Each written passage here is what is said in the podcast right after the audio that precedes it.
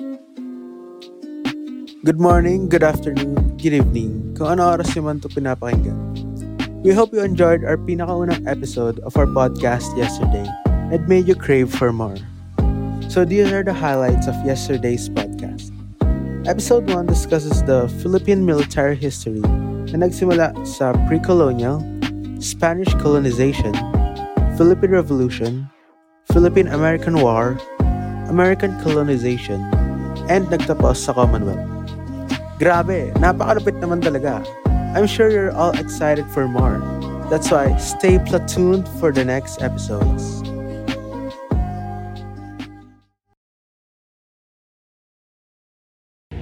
So, kamusta ka naman, VGC boy? Mukhang bagong IGN mo is Supremo, right? Oo nga, gaya nga ng sabi ko last podcast, diba? Sobrang angas ng Supremo. I think it really reflects my personality. True, confident, parang isang leader, di ba? I completely Hey. agree with you. Yeah.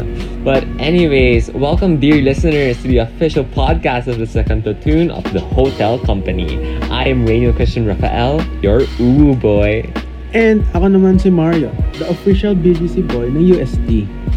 And we're back at it again. Yeah, we in this second episode we're going to discuss some more interesting stuff about our country and how could we act on it and how could we further deepen our knowledge and appreciation of these different things. And so what are we going to talk about on this episode? Um, first of all, kasi, is the introduction of Philippine geography, weather, and climate. You go first. Ooh. The, Philippines is an archipelago, right?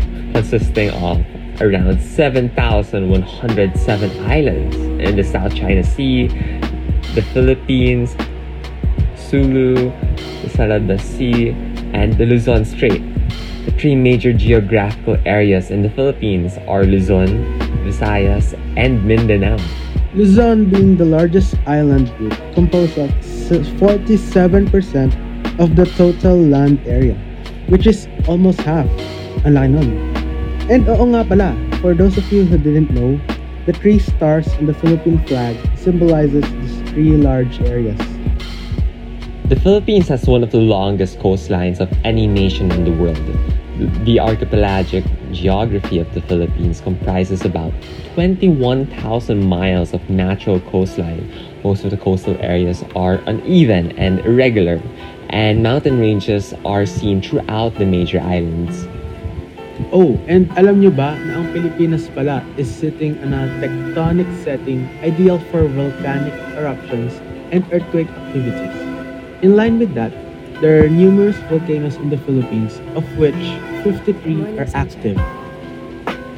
Hmm. Speaking about volcanoes, my favorite volcano would be the Mayon volcano. Bakit? Because it's the most okay, it's the most perfect cone.